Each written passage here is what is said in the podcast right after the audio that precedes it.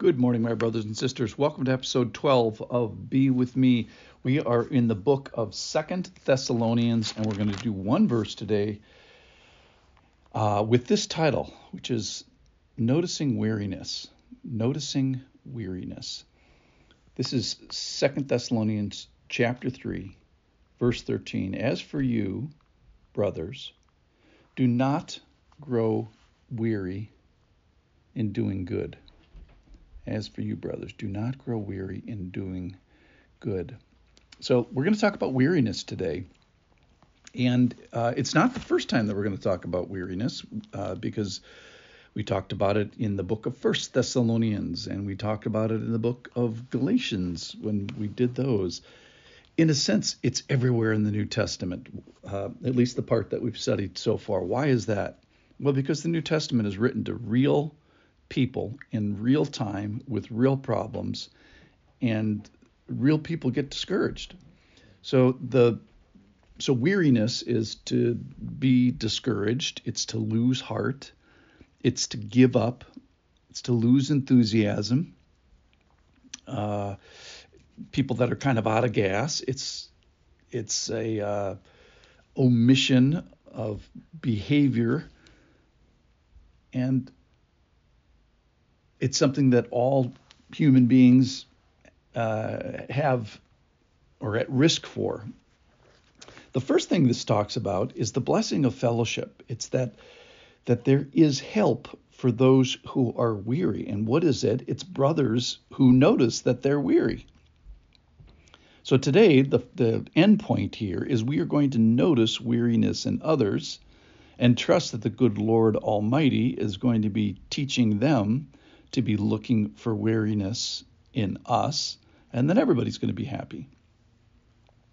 So being in in fellowship, being with the brothership, the sistership, is putting your fingers on the pulse uh, of people around you and noticing who's strong, who's playing well, like a like almost like a basketball coach, who's got the hot hand uh, uh, spiritually right now, which is all great.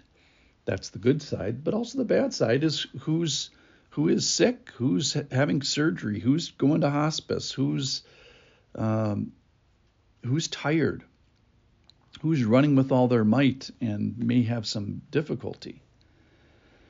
So what's there to be difficult? What's there to run out of gas for in the Christian walk? Well, the things that Christian asks of people, first of all, it's other it's otherworldly. Think about the past there's a mental assent that's necessary in Christianity to believe what has happened in the past that Jesus exists, that he came down, that he died and he rose again. And that requires, I think, some mental energy to get your arms around it the first time and then to keep your arms around around it. Similarly, in the future, there's this hope holding this overcoming that we're supposed to be doing all the way to the end of our li- uh, uh, our lives. I don't I don't think it's going to be difficult in heaven, but I think it's difficult up to that point. And then currently, well, how about the things that Christianity asks about you today? Well, how about like to forgive one another or to be taught, which is to move your thinking. John F. Kennedy said the only reason ever to give a speech was to change the world. And similarly, the only reason ever to go to church is to change your world, which, you know, somebody has to get off the throne, which is a powerful thing.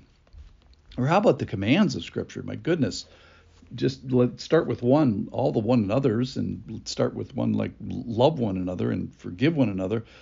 There, that those are difficult things. So the point is that Christianity is a challenging thing, even for the even for the strong.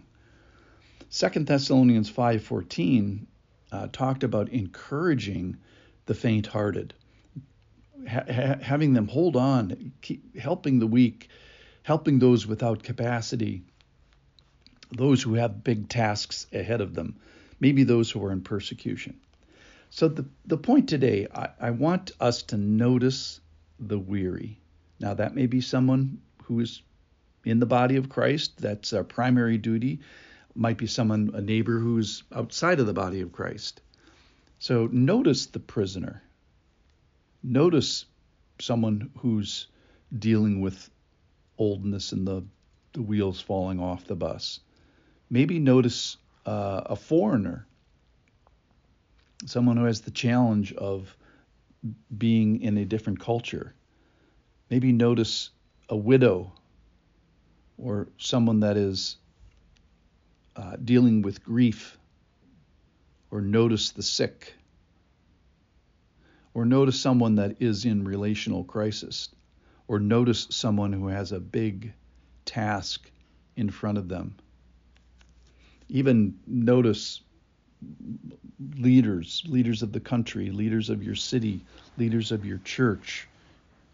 Uh, how about the challenges and notice the the things that can be weary in youth, relationship with parents, and oh my goodness, the the emotional maturity maturing through the changes of emotion of youth or people that are just in trials and testing. There are people around you that are weary. So that's number one. Uh, notice them. Secondly let's let's help them. Let's help them with their load a little bit. Just assist them in some way. Write a letter, send a text, do some practical help, bear a burden, uh, and let them know that you are noticing their uh, weariness and just stand alongside of them. So the passage today, it's a simple passage, and Oh, that the church may be full of this and people may be full of this. As for you, brothers, don't grow weary in doing good. Don't lose enthusiasm. Don't give up. Let's look to our brothers and sisters. Let's notice number one, and then let's do. Thanks for listening.